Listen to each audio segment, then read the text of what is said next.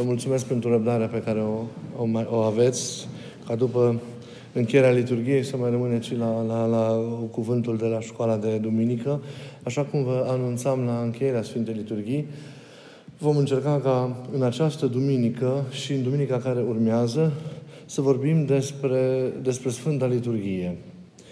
Noi îi mulțumim lui Dumnezeu că avem, nu știu cât de lucrătoare este, dar măcar o avem, așa ca status quo în, în, în noi, conștiința că, că liturgia e centrul vieții, vieții noastre și ne străduim să, în comunitatea noastră, chiar să prețuim acest lucru și, exceptând situațiile în care eu nu sunt aceea, uh, uh, liturgia să se vârșește pe altarul acesta în fiecare, în fiecare dimineață. Uh, dar e important ca întreaga lume să înțeleagă cât de importantă, cât de importantă este liturgia și să nu o vadă ca pe o slujbă în rând cu celelalte slujbe, nici măcar nu este una ca având în ea Euharistia din cele șapte taine, pentru că este însăși ștaina tainelor. Și cum spuneam, inima și, și, și, și, și centrul vieții, vieții creștine. De 2000 de ani, fără a obosi, creștinii frâng pe altare pâinea și, și, și, și, și vinul și se împărtășesc de ele după cum se împărtășesc și de cuvântul lui Dumnezeu. Iar dacă există vreun fir roșu în toată această istorie care merge și coboară până la Hristos, până la cina de taină, până la crucea Golgotei și ajunge, iată, până la noi, uite, astăzi, este acest fir roșu al, al celebrării, al celebrării fără oprire a, a, Sfintei, a Sfintei Liturghii. E importantă, e importantă liturgia și toți, ca și creștini, pentru că suntem, chiar dacă ne implicăm mai mult sau mai puțin în viața bisericii, suntem creștini și, și trebuie să știm ce înseamnă, ce înseamnă liturgia și cât de importantă este, este ea. Trebuie să o înțelegem ca să o putem trăi și să nu împrumântăm noi înțelesurile noastre, să nu căutăm noi să ne imaginăm ce ar însemna anumite gesturi din liturgie, ce semnificație ar avea ele, pentru că vorbim de un simbolism liturgic și pentru care ascunde în, în, în el taina aducerii, cum vom vedea, a jertfei de către, de către Mântuitorul, Mântuitorul Hristos. De aceea e important să înțelegem și să trăim corespunzător dumnezească liturghie și să facem din ea din ceea ce înseamnă, practic, liturgia, o bază, cum, cum ar veni, un fundament pentru, pentru, devenirea, pentru devenirea noastră. Liturgia este întâlnirea cu Dumnezeul cel viu. Este nu doar înfățișarea noastră înaintea Lui, ci este întâlnirea cu Domnul, cu cel viu, care vine, care ni se dăruiește într-o formă imaterială, dar prin mijlocirea formelor materiale, care intră în legătură vie și nemijlocită de iubire cu noi. Este adunarea noastră în El. Este împărtășirea noastră de, de, de, de El și care, cum știm prea bine, că am mai spus-o de atâtea ori, se face prin cuvântul lui și apoi prin taina trupului și a sângelui lui, de unde cele două momente principale care constituie Dumnezească liturghie, liturghia cuvântului, sau liturgia catehumenilor, și fac o mică paranteză, catehumenii erau cei care în primele secole, până chiar prin secolul IX, se pregăteau maturi fiind ca să acceadă la botez și atunci erau catehizați și pentru că nu erau botezați, nu puteau să rămână la partea a doua liturgiei, cea euharistică, deci liturgia cuvântului, pentru că are în centru, are în centru celebrarea tainei cuvântului Hristos și apoi partea a doua liturgia euharistică cu referire la, la trupul și la sângele lui Hristos pe care, pe care noi le primim. Liturgia împlinește nu doar o funcție de amintire, pentru că este și trăirea vieții lui Hristos. Nu, e o, nu, împlinește, nu are doar o funcție comemorativă de aducere, de aducere aminte a lucrării mântuitoare a Domnului, ci liturgia este o actualizare prin Sfântul Duh a tot ceea ce, ce Hristos a făcut, a făcut pentru noi. Ea ni se adresează, ea ne cuprinde în elanul ei mântuitor, în elanul ei sfințitor pe, pe, pe, pe toți.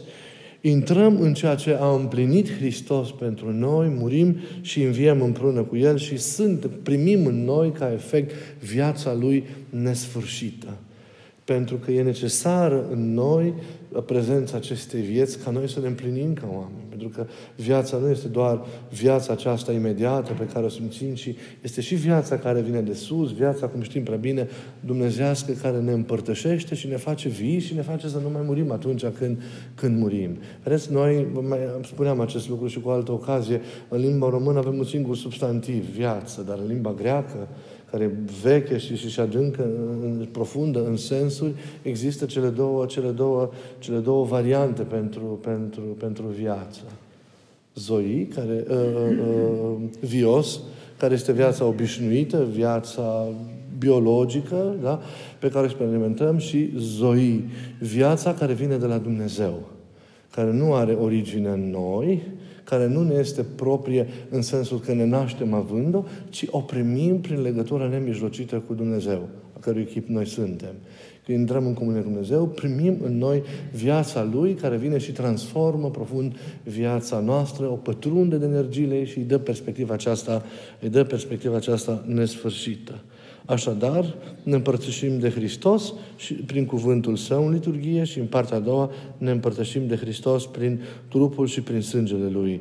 Și iată că prin, prin aceasta Hristos ne zidește în sine. Hristos ne răpește în morți și, și, și ne unește cu sine însuși. Iată de ce toate celelalte slujbe care există într-o zi, într-o săptămână, dacă vorbim de un ciclu săptămânal, în biserică pregătesc liturgia și își găsesc fiecare din ele împlinirea în ea. Nici o rânduială bisericească nu este mai importantă ca, ca, Sfânta, ca Sfânta Liturghie mai, mai este important să, să, să precizăm că nicăieri, ca în liturghie, nu, nu-L vedem pe Hristos manifestându-se și aducând din nou, aducându-se din nou pe sine ca jertfă pentru, pentru mântuirea noastră.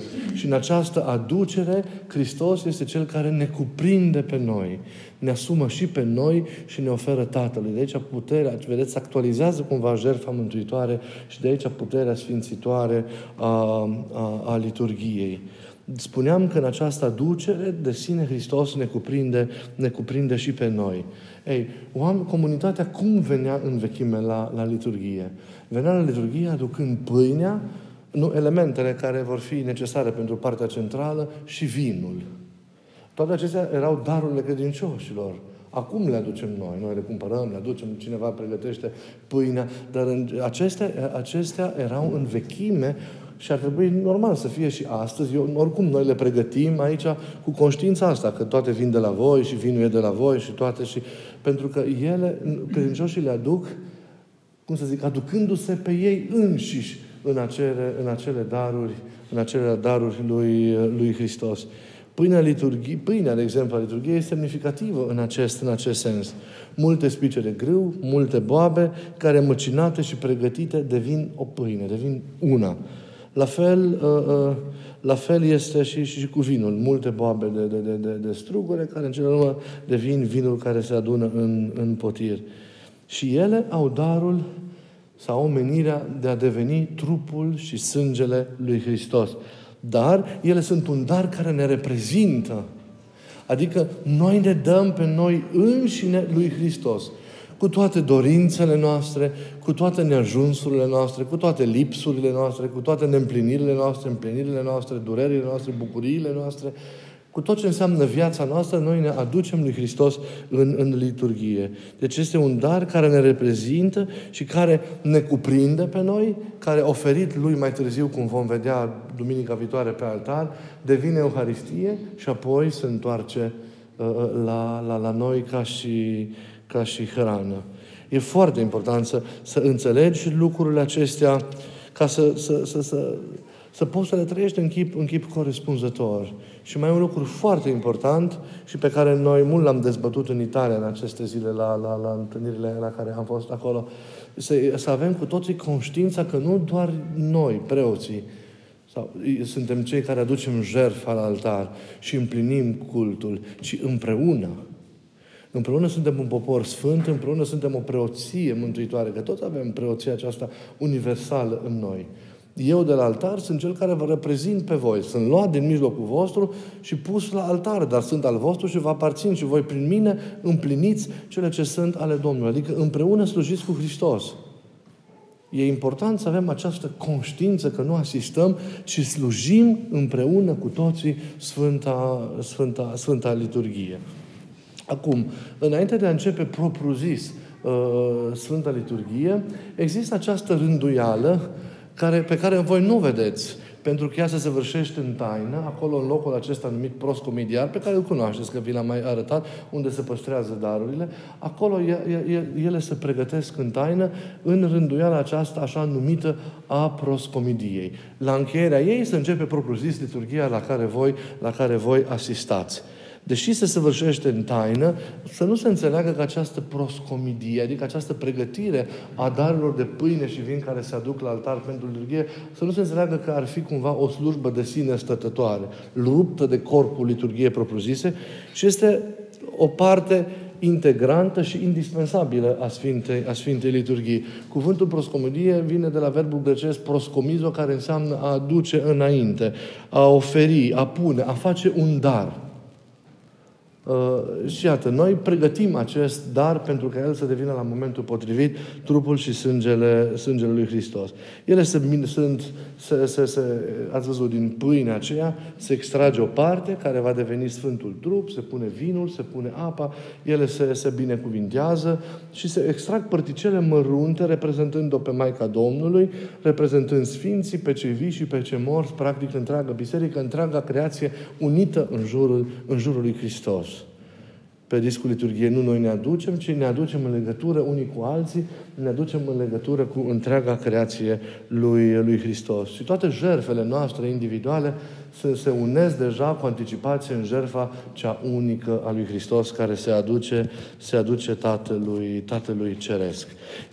Data viitoare, fiind vorba despre liturgia euharistică, eu o să am pregătit încă de dimineață, pe o măsuță, pregătim uh, uh, uh, așa cum arată Sfântul Disc și Sfântul Potir cu, cu toate elementele acestea pe o masă în mijlocul vostru, să desfacem antimisul și o să facem o explicație pentru partea euharistică a liturgiei propriu-zisă și voi să vedeți practic ce se, se, se întâmplă pe altar, să vedeți data duminica viitoare pe masă aici în mijlocul vostru și să fiți atenți la fiecare moment pe care vreau să vi-l exprim. Așadar, nu insist mult asupra cum e organizat discul, așa se numește, potirul și discul, pentru că veți vedea data viitoare și o să vă explic atunci într-un mod cât se poate de, de, de concret. Acum o să încercăm, zicând că am înțeles prima parte aceasta a aducerii proscomidiei, a pregătirii darurilor, intrăm propriu-zis în celebrarea liturgiei, care ați văzut că începe cu cuvintele binecuvântării celei, celei mari. Binecuvântată este împărăția Tatălui și a Fiului și a Sfântului Duh. Este o binecuvântare solemnă a împărăției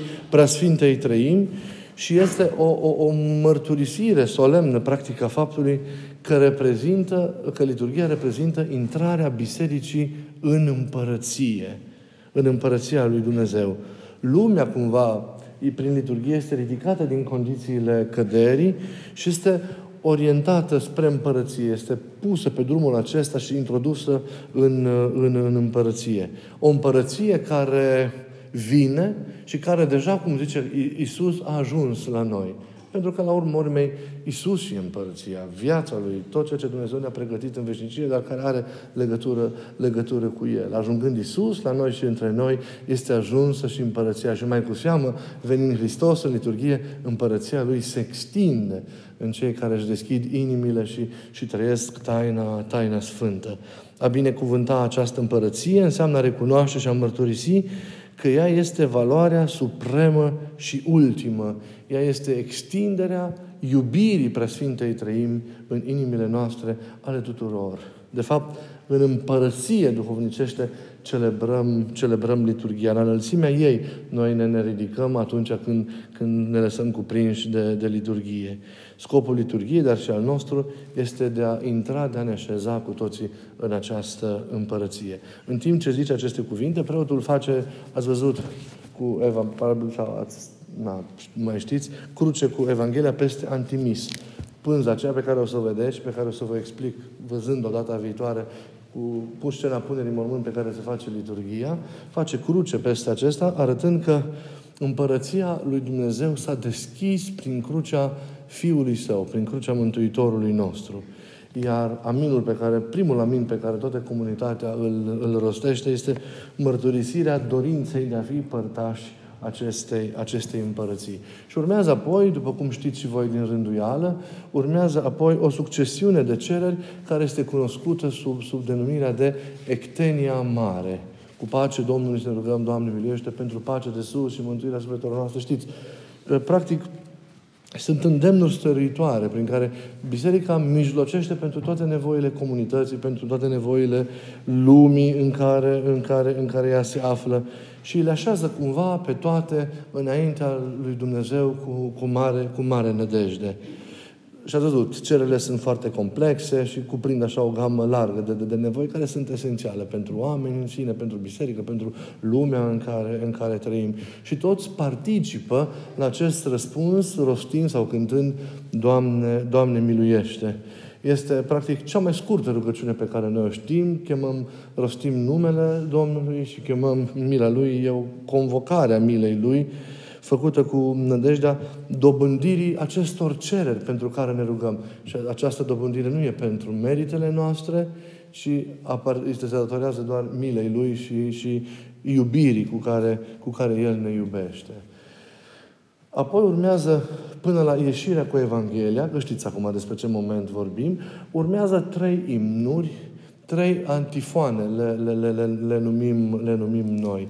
Primul este acel antifon luat din psalm, binecuvintează sufletul meu pe Domnul și toate cele dinăuntru meu, numele cel sfânt al Lui, uh, care acest antifon reprezintă starea în care noi pornim spre împărăție.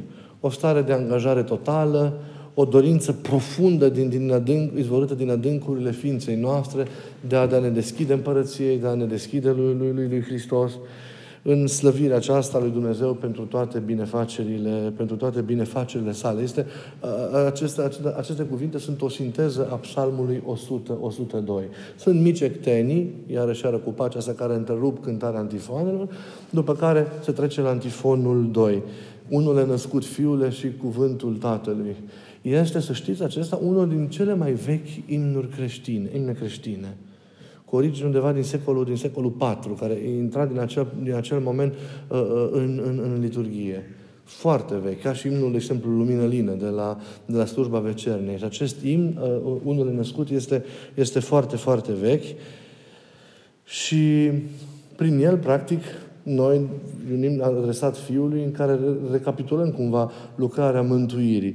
Este o mărturisire a credinței în El care s-a deschis și ne a, a venit la noi și ne-a arătat calea spre împărăție și ne dăruiește și puterea de a intra în această împărăție. Și în fine avem ultimul, ultimul antifon, care în general este reprezentat de cântarea fericirilor și care practic ne arată cumva care sunt cerințele sau condițiile prin care noi intrăm în această, în această împărăție. Deci prin primul antifon binecuvântăm împărăția și pe cel care, care a făcut-o și pentru toate, pe toate binefacerile Lui. În antifonul 2 îl mărim pe Hristos, care a deschis calea spre împărăție prin tot ce a făcut pentru noi și ne ajută să o dobândim. Și în antifonul al treilea luăm aminte la care sunt cumva condițiile Uh, de a ajunge la, la, la împărăție. Să ajungi să fii curat cu inima, să fii smerit cu Duhul, să fii blând, să fii făcător de pace, să fii iertător, da? Ei, ei, să fii în bucurie. Toate lucrurile acestea arată virtuți uh, care ne, ne asemuiesc cumva lui, lui, lui, lui Dumnezeu. Mereu am zis că fericirile nu sunt altceva decât revenind la Hristos, care, vedeți, deja e centru încă în imnele de la început, Uh, uh, nu sunt altceva fericire decât un portret interior al lui Isus. Un portret interior, pentru că El este cel smerit, El este cel bun, El este cel blând, El este cel curat cu inima, da? El este cel prigonit pentru dreptate. Da? Vedeți, asemă, de, împlinind fericirile în viața noastră, ajungem să ne asemănăm lui Hristos. Când se cântau aceste fericiri? Erau de la început în slujbă? Nu. Fericire reprezentau imnele care se cântau, uh, pardon, antifoanele acestea reprezentau imnele care se cântau când poporul intra de afară în biserică împreună cu clerul pentru a celebra, a celebra cele sfinte. Practic erau niște imne de procesiune. Vedeți, acum doar fericirea a rămas un imn de procesiune că se face ieșirea cu Evanghelia. Dar tot, în tot acest timp, de ce se cântau antifoane, se făcea intrarea la, la liturghie și, practic, primul imn care era la liturghie era imnul Sfinte Dumnezeule. Și procesiunea cu Evanghelia noi o facem acum așa, dar ea venea de afară și era era adusă în această procesiune în, uh, în, în biserică. Și depusă pe altar, acum se află mereu pe altar, dar era depusă pe altar, văzând că în mijlocul liturgiei cuvântul, adică primei părți din liturghie, e central, e întronizat cumva cuvântul, cuvântul lui Hristos. Noi facem acest lucru acum în intrarea mică cu Evanghelia, ați văzut că venim cu Evanghelia și practic arătăm că în această parte din liturghie, după acest, acest moment introductiv al antifanelor, se celebrează taina cuvântului lui Dumnezeu. E momentul în care Hristos se va împărtăși alor săi prin cuvântul său. Și noi suntem chemați să luăm aminte, să primim acest cuvânt uh, în, înăuntru nostru. Evanghelia reprezintă pe Hristos însuși, venind și bine, binevestindu-ne cuvintele, cuvintele vieții. Primul imn important care se cântă este imnul Sfinte Dumnezeule, care este un imn de pregătire pentru ascultarea lecturilor care vor urma, și este un imn de mărire a, a Domnului în treime. Da, Dumnezeu este un, unic în ființa sa, dar întreit în persoane. Este deci un imn trinitar care exprimă, dincolo de preaslăvirea treimii, uimirea sufletului în fața sfințeniei lui Dumnezeu. Fiindcă El este singurul Sfânt și fiind singurul Sfânt, El este și Cel care poate, este Cel care poate să, să mântuiască. Și urmează lecturile. În vechime exista primul moment care era reprezentat de lecturile din Vechiul Testament. Ei, în secolele mai noi, aceste lecturi din Vechiul Testament nu se mai citesc în cadrul liturgiei, și el, în ritul roman, în ritul apusian, de foarte multe ori se păstrează textele din, din, din Vechiul Testament în liturghie. În liturghia uzuală nici la ei nu se mai păstrează, ca și la noi, dar la ei se mai introduc. Dar la noi nu se mai introduc și lectura acestor texte a căzut la slujba de, de, de vecernie, mai ales în, în, la vecernile mari care preced zilele de, de, de sărbătoare sau de duminică. E atunci, în cadrul vecerniei, sunt așa, citite așa numitele paremii. În general, sunt trei texte care se citesc din Vechiul, din Vechiul Testament acolo. Ei, primul text care se citește este textul lectura apostolică, deci care se citește, se, se ia fie din faptele apostoli, deci din Noul Testament, altfel decât Evangheliile. Din faptele apostoli, din epistolele Sfântului Pavel sau de celălalt apostol care au lăsat scrieri. Uh, și se face această, această lectură care așa are un mesaj care pregătește la urmă, de fapt, lectura cea mare sau lectura propriu-zisă care este, care este Evanghelia. Evanghelia, citirea Evangheliei în sine reprezintă punctul culminant sau cel mai important al primei părți din liturghie sau liturgiei, a liturgiei cuvântului. Hristos însuși este, ziceam, cel care binevestește cuvintele vieții veșnice. Ei, aceste, aceste cuvinte pe care noi le auzim sunt cuvinte vii. Nu sunt doar o istorie pe care o ascultăm sau nu facem în timp acelor, acelor cuvinte un exercițiu de memorie sau de imaginație, cum a fost, ce s-a zis, ci efectiv încercăm să trăim cu toată atenția și cu toată concentrația aceasta a minții acele, acele cuvinte. Și ele, și ele cunosc un, un, un proces de, de actualizare în momentul în care, în care e prin Duhul Sfânt, totul e prin Duhul Sfânt în care se rostesc. Ele devin cuvinte, cuvinte noi Chiar dacă au fost rostite acum 2000 de ani, chiar dacă neconteniți să citesc în biserică și noi le citim acasă, în momentul lecturii în liturghie, în taina aceasta a proclamării cuvântului liturghie, ele devin cuvinte noi, cuvinte noi, care ni se adresează direct în acel moment și ne vizează pe noi în particularitățile noastre de viață, în istoria pe care trăim, în problemele noastre. Practic este, cuv- este cuvântul lui Hristos care ne vorbește nouă fiecăruia în parte, care ni se adresează, care ne abordează direct în acel moment pe fiecare dintre noi, cu referire la viața noastră, repet, la situațiile concrete pe care noi le, le, le trăim. Ei, nu sunt cuvinte, fiind venind de la Dumnezeu, sunt cuvinte vii, pline de, de, de energia vieții lui Dumnezeu. Și noi, în maniera aceasta, trebuie să ne deschidem lor și să le, și să le primim. Cum primim cuvântul? Prin auzire.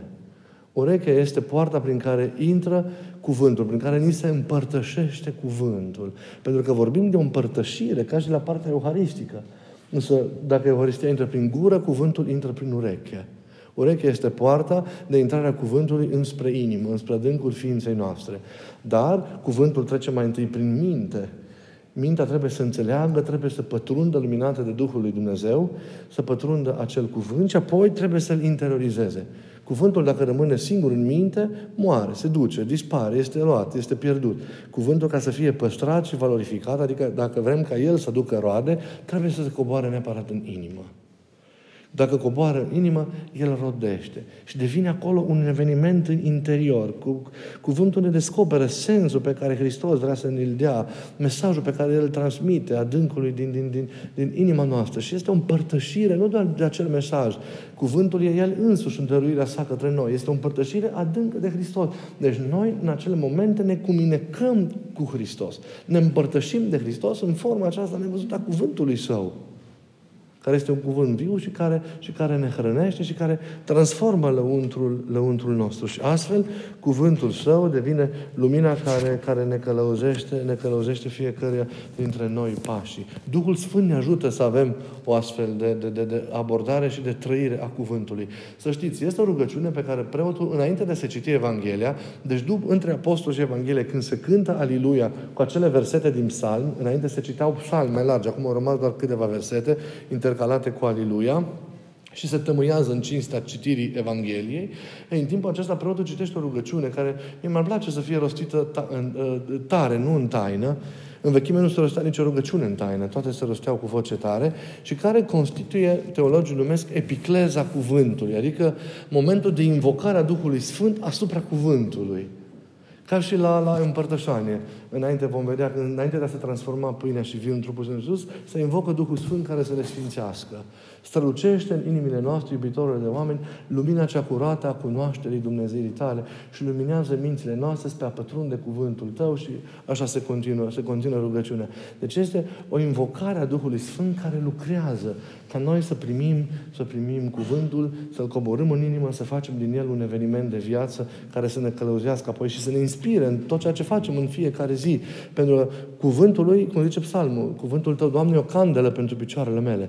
Cuvântul lui primit, asumat, uh, intrat în viața noastră, uh, uh, inculturat, așa să zicem, înăuntru nostru, devenit al nostru ne inspiră în deciziile pe care le facem în fiecare zi, în modul în care gândim, vedem lucrurile, facem lucrurile în, în viața noastră, în munca noastră, în întâlnirea cu oameni, în toate. Deci forța lui penetrează adânc și merge nu doar înăuntru nostru, ci și în afara noastră, călăuzindu-ne în viața de zi cu zi. Părinții toți sunt de acord că primirea cuvintelor dumnezeiești reprezintă, și să ținem minte, o împărtășire și în forma asta vreau să vă rog să vedeți acest moment. O împărtășire la fel de reală cu Hristos ca și Euharistia. Deci, să aveți conștiința că vă împărtășiți înainte de vă împărtăși cu trupul și sângele, vă împărtășiți la liturghie cu cuvântul Lui. E un prim moment de împărtășire în cu cuvântul Lui. Și cuvântul comunică viața dumnezească. El luminează, hrănește, curățește, curățește, sfințește. Acest lucru face cuvântul. Locul urmează după cuvântul, după proclamarea cuvântului, omilia sau cuvântul de, de, de învățătură prin care celebrantul explică, preotul explică credincioșilor mesajul, încearcă în mod vădit pentru a-i ajuta să intre în logica lui, să, să-l asimileze, să-l trăiască potrivit, ajută dându-le, îi ajută dându-le direcții de, de, de înțelegere și de trăire, de asumare cumva în viața concretă, interioară și exterioară a, a, a valențelor cuvântului care s-a semănat de Dumnezeescul semănător în, în, în inimă. De aceea, predica este foarte importantă, nu trebuie să vorbească despre temiri ce teme, luate din nu știu ce domenii. Predica e un cuvânt, trebuie să fie un cuvânt inspirat, viu, închis în cuvintele Evangheliei. Pornind de la Evanghelie și mișcându-se în cadrul Evangheliei, introducând lumea în logica Evangheliei. Nu este orice fel de cuvânt. Este o continuare a lui Hristos care, prin cuvintele celui care ne vorbește, actualizează mesajul lui, cumva îl, îl face să fie real în viața, în viața noastră. Din păcate, în practică, predica nu se mai ține decât în puține locuri, în, așa cum se întâmplă la noi. Am optat de la început, fără a vrea să aud de altceva, că predica se citește, la, se rostește la momentul ei, după, după, după rostirea, rostirea, proclamarea Evangheliei. Se, în practică mai există că într-un mod cu totul nepotrivit, pentru că sfârșie lucrarea internă a liturgiei între momentul de împărtășire al preotului și a credincioșilor. Deci când îți ia tot Duhul și toată trăirea, că e un crescendo și din moment dat apare și te miri și te mai auzi și atunci, știi, îți pierzi, îți pierzi tot Duhul. Și, sau la finalul liturgiei, în alte locuri. Când s-a încheiat liturgia, s-a dus taina. Ea se continuă în viața noastră, dar nu mai așa sacramental, sub imperiul al harului, al momentului, al slujirii, e în afara liturgiei. Acum, din cauza scăderii evlaviei credincioșilor față de, față de liturgie. Pentru că oamenii noștri, acum, și la noi liturgia e mai lungă, nu se, nu se prea știe să se țină ritmul, să se... În sfârșit. Și atunci oamenii și neînțelegând ajung mai târziu la liturgie, vin pe la mijlocul ei, până la final. Și atunci, ca să-i prindă, preotul rostește cuvântul la final sau într-un alt moment ca să nu-i văduvească de, de, de, de un cuvânt de, de, de învățătură, dar nu-i firesc. Firesc este ca să venim de la început, firesc este ca acel, cu, acea predică, acea umilie să fie la locul în care, pe care o are, și anume după proclamarea, după proclamarea Evangheliei. Da, mă opresc aici, pentru că începem încet, încet să ne apropiem de, de partea cealaltă a, a liturgiei, care este liturgia euharistică la această parte în vechime și cei care se pregăteau pentru botez erau îngăduiți să participe. Și nu numai cei care se pregăteau de botez, ci și cei care în perioada persecuțiilor, ne referim cu pregădere la primele trei secole până la Constantin, când și cei așa numiți lapsi sau căzuți, pentru că din teamă, din lașitate, din vari motive, pe care Dumnezeu sigur în iubirea Lui le înțelege, au rene- și-au renegat credința nu e ușor să Acum, avem impresia că am rezista unor persecuții. Dar Dumnezeu știe care am avea această putere în momentul și sunt atâția frați în Orient și în atâtea zone din lume în care se moare și astăzi pentru, pentru efectiv, pentru, pentru că ești creștin. Nici nu mai contează ce confesiune, ești creștin. Atâta. Ei, nu știm dacă am avea acea putere de a, de a ne da viața. Ei, și oameni din vari slăbiciuni, din frigi, din în sfârșit, au renunțat la să, să declare creștini, au renegat credința ei. Evident că au simțit nevoia să se întoarcă. Na, și atunci biserica le-a dat un timp de pocăință. În sfârșit. Și în acest timp, uh, ei uh, nu mai erau admiși la Euharistie, ca și uh, catehumenii, cei care se pregăteau pentru botez, pentru că nu erau creștini. Și atunci erau admiși doar până, la acest, până când se gata cuvântul de învățătură. Momentul acela, mă rog, urmează ectenia întreită, când iară se recapitulează cererile și credincioșii se roagă stăruitor, de trei ori, Doamne, miluiește pentru atâtea și atâtea nevoi, dar după aceea se intra deja în, în liturghia euharistică și credincioșii, ceilalți, adică nu credincioșii, credincioșii înseamnă ce botezați, Ceilalți, cei căzuți și, și catehumenii, erau rugați să părăsească locașul de cult. De aici o reminiscență în, așa numit, așa în, în anumite ectenii care acum nu mai sunt peste tot în uz, dar se mai și folosesc. Și ați, uh, pentru catehumeni, de aici o reminiscență care a rămas, care se zice în momentul în care se rostește crezul, înainte să rosti ușile, ușile cu înțelepciune să luăm aminte. Da? Ușile, ușile. E o reminiscență care nu are nicio legătură cu momentul, doar că a rămas ca o fosilă din trecut încremenită într-un, într-un text de, de astăzi. Și ce însemna? Cel care conducea Euharistia, prezida Euharistia, ă, după ce catehumenii erau invitați să părăsească locașul de cult, cei chemați ieșiți, că sunteți chemați ieșiți, cei chemați ieșiți erau poftiți să părăsească și rămâneau doar cei botezați, când deci ceilalți au plecat Uh, cel care atragea atenția ostierului sau portarului, că era un cler inferior, care păzeau intrarea în uși, să se încuie ușile bisericii. Toate.